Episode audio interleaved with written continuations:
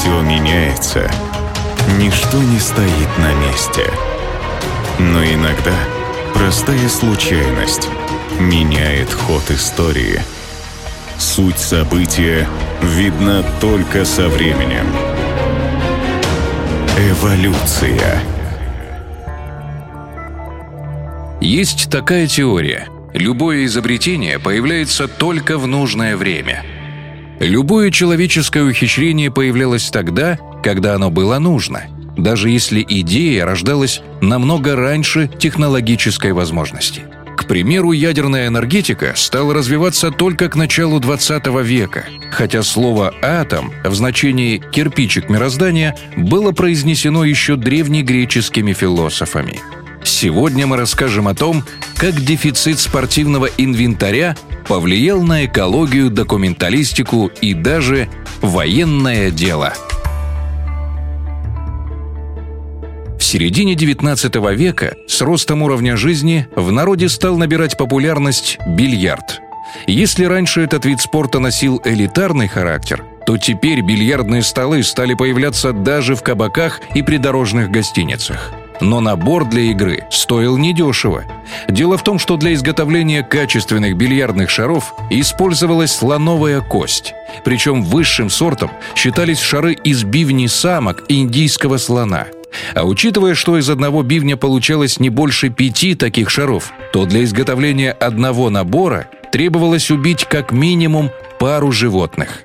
Так под угрозой истребления оказался целый вид – Естественно, дельцов это мало волновало.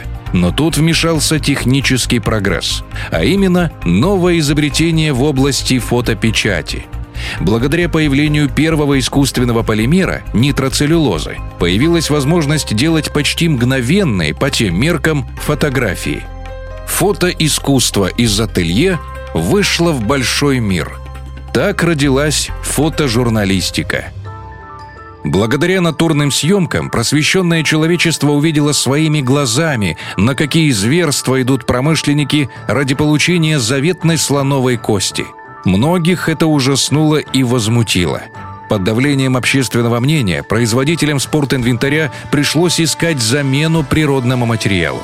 Поначалу, правда, пробовали делать бильярдные шары из костей других животных, бивней моржей и даже зубов кабанов – но для промышленного производства этих материалов было недостаточно. Да и качество таких изделий оставляло желать лучшего. Но, как мы помним, если пришло время для изобретения, то оно обязательно появится.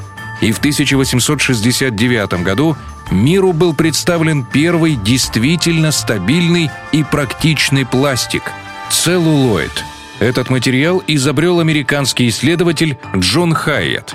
Он занимался фотопечатью, а свой пластик изготовил на основе все той же нитроцеллюлозы, которая использовалась для изготовления фотопленки.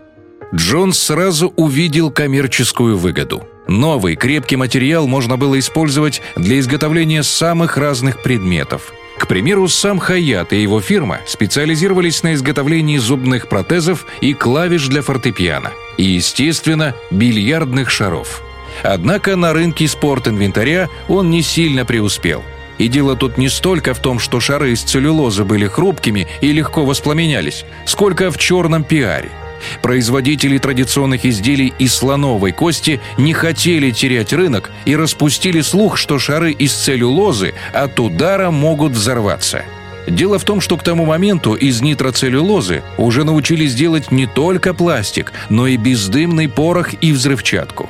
А в памяти у многих были свежи ужасные кадры с полей сражений Крымской войны – Слух, из-за которого у американского изобретателя не пошел бизнес с бильярдными шарами, имел под собой реальную основу. Все дело в истории открытия основного сырья для пластика – нитроцеллюлозы. В 1846 году химик Кристиан Шонбейн во время опыта пролил на стол концентрированную азотную кислоту. Пятно он вытер обычной хлопковой тряпкой. Выкидывать ветошь он не стал, а повесил сушиться на печь. Через несколько минут ткань высохла и взорвалась. Так был открыт один из первых искусственных полимеров – нитроцеллюлоза. Новое изобретение, конечно же, в первую очередь заинтересовало военных. И лишь спустя почти 10 лет начался запутанный детектив о появлении привычного нам пластика. Эволюция. Суть события видна только со временем.